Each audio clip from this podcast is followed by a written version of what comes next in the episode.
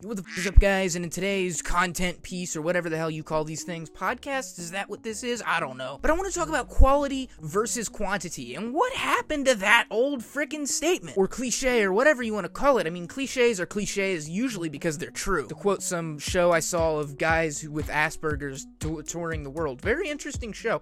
I don't really remember what the program is called, but shout out you guys if you know who the f*** I'm talking about, if you're those guys, or if you just know who they are, you know, shout out to you. But yeah, quality versus quantity. What happened to that? Well, I think what happened to that is multiple things, okay? Let's go ahead and dive into this. So, I think there are two key factors that happened with quality versus quantity. Actually, three if I'm really thinking about it. So, the first is made in China, okay? I mean, I know there's the stereotype that US clothes are better made than Chinese clothes, but a bit, again, similar to the cliche thing, they have some merit. Stereotypes, that is. Not all of them, but most of them have a little bit of merit. And I mean, let's be honest here, when you can source a Chinese shirt for $2 opposed to sourcing an American-made shirt for like $15, you know there's something sketchy going on there. There's lower quality materials and their workers aren't getting paid right. I mean, let's be real. And then on top of that, you know, what's the second thing? What's the second of the three things I'm talking about? The second thing is Amazon, okay? This convenient, easy to buy type of technology where, yeah, it's convenient and super cheap. You know, oh, I bought a hoodie for $30 and it shipped to my house for free and it got here in a day. Well, there's obviously some cost cutting measures that are gonna be there when something like that happens. And it's not just Amazon, it's like the big box stores, not like your old school like brick and mortar store or whatever, but like the big box stores, like the Targets, the Walmarts, the Myers. Does anyone have a Myers anymore? I know I have a Myers in my area. Shit, I might have just, like, doxed myself for even saying I have a Myers in my area. Holy crap. The freaking last Kmart alive in, like, Jackson Hole, Wyoming or something. I shouldn't know about that. They actually have a freaking Radio Shack in that city, too. It's pretty interesting. But yeah, those kind of, like, huge stores that sell cheap in bulk. The one thing is bulk, but the other thing is there's some sketchy labor going on there. Made in Pakistan, made in China. It's just not going to be as nice. It is possible, but it's not, there's not a high probability of it. And the third thing is time. So over the course of time, we look at stores selling you a nice pair of jeans from the 1950s, and those were able to last you from like the age of 30 to the age of 80 because they were well built, and people back then actually knew how to sew buttons onto shit. So if your zipper or your button broke on your jeans, you could repair your jeans. Go figure. We talk about computers and we're so familiar with computers, these highly like complicated pieces of technology, and a lot of us can even fix those, but we wouldn't know where to start when sewing a button onto a pair of pants. Like, what happened to those practical skill sets? So I guess that's a fourth thing, if you will. Lack of practical skill sets, time, big box stores, and Amazon, as well as made in the USA versus made in China. So this slow and subtle shift to quantity over quality, while we're still all talking about quality instead of quantity, put us on this slow boil until we just started buying crappy clothes. I mean, I can give you a personal example from my real life. I bought a baseball hoodie from my local Target, and I really do like the hoodie, but it's already falling apart. Like, there's frayed sleeves and shit. I don't know, does that make sense?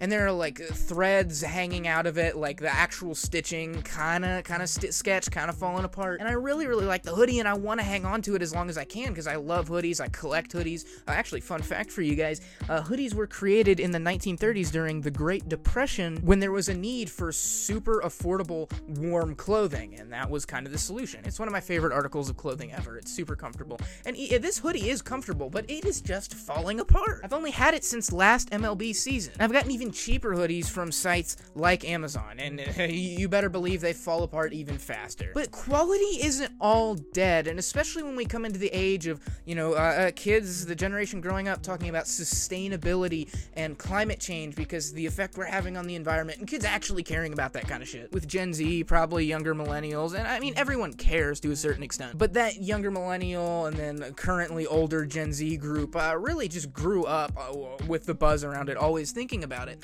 And so it's kind of cool. You're seeing a little bit of a pushback into American manufacturing for clothing with clothing companies like All American Clothing Company. I'm not sponsored by them, although it'd be cool to be sponsored by them. But even just a shift towards quality clothing in general, because kids want something that's gonna last longer so they don't have to buy as much shit over their lifetime. And when you don't buy as much crap, you ultimately save money in the long run. Sure, the cost up front is more to get a nice hoodie that, say, costs $70 instead of $20, but that $70 hoodie is gonna last you a long, long time. That $30 hoodie ain't about to do that. Same goes for every article of clothing, sort of, except for shoes, just because, I mean, let's be honest, you're probably the hardest on your pair of shoes no matter what you do than any other piece of clothing. But yeah, there's the pushback into American manufacturing, which is also a push into quality materials, and kids realize, hey, longer lasting clothes are more sustainable and better for the environment. So F it, we get something out of this and the environment gets something out of this, because we're,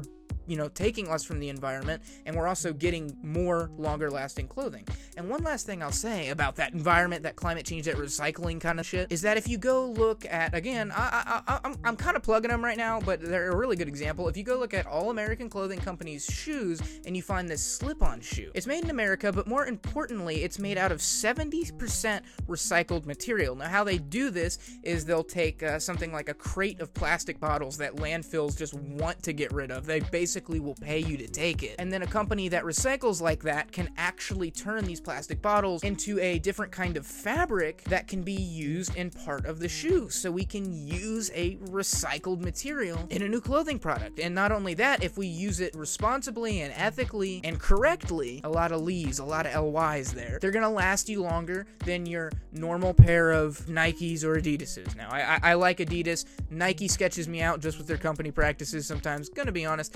Yeah, one of their fans was a freaking Satan worshiper and put blood in a shoe, and that was a product, I think. I don't know. Was that Lil Nas X? Some weird shit. Man was probably just trying to pull a publicity stunt, though. Let's be real. Hopefully. Or he's just psycho. I don't know. And if you want to take that as a hot political take, be my guest. That's what I think. But yeah, guys, hopefully you enjoyed this program. I enjoyed making this bullcrap content, as I always do.